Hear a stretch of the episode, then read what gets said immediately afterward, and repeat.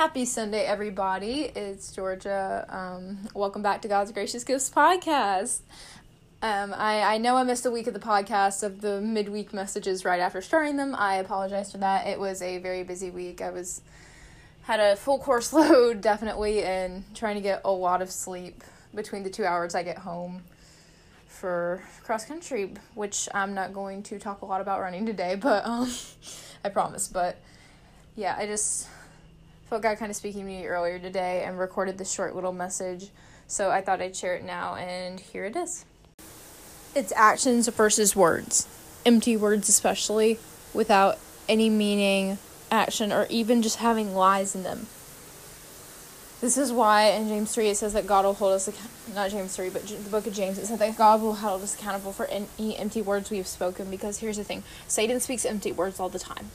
He really does. Because what did God do? He's like, I love you. You know what He did for us? He made us number one. He allowed us to continue to exist after Adam and Eve sinned in the garden. And He continued to provide after generation and generation. And then finally, He sent His Son down to die as a sin offering for us because we are impure and evil people. And so, literally, it was separating us from God. So, He sent His one and only Son. He didn't have to do that. But He said, I love you. So, you know what? I'm going to send something I love. Because in order for a sacrifice to be real, it has to mean something.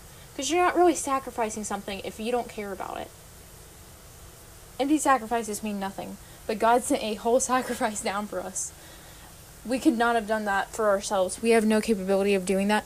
God sent the one thing that would that could save us, and He did it for us, and it it hurt because that was His one and only Son, man. But He sent down because He loves us. He said it, and He followed through. He did an action to show His love. That's the gift of His love right there on full display as a cross. The cross and that empty tomb and the whole story is about how God loves us. That's the whole story. But you don't see Satan doing that. You don't see him sending anyone down, do you? Or up in this case. No. Because what does he do? He uses empty words. He promises us things that he can't even deliver because he is not in control. God is the only one in control.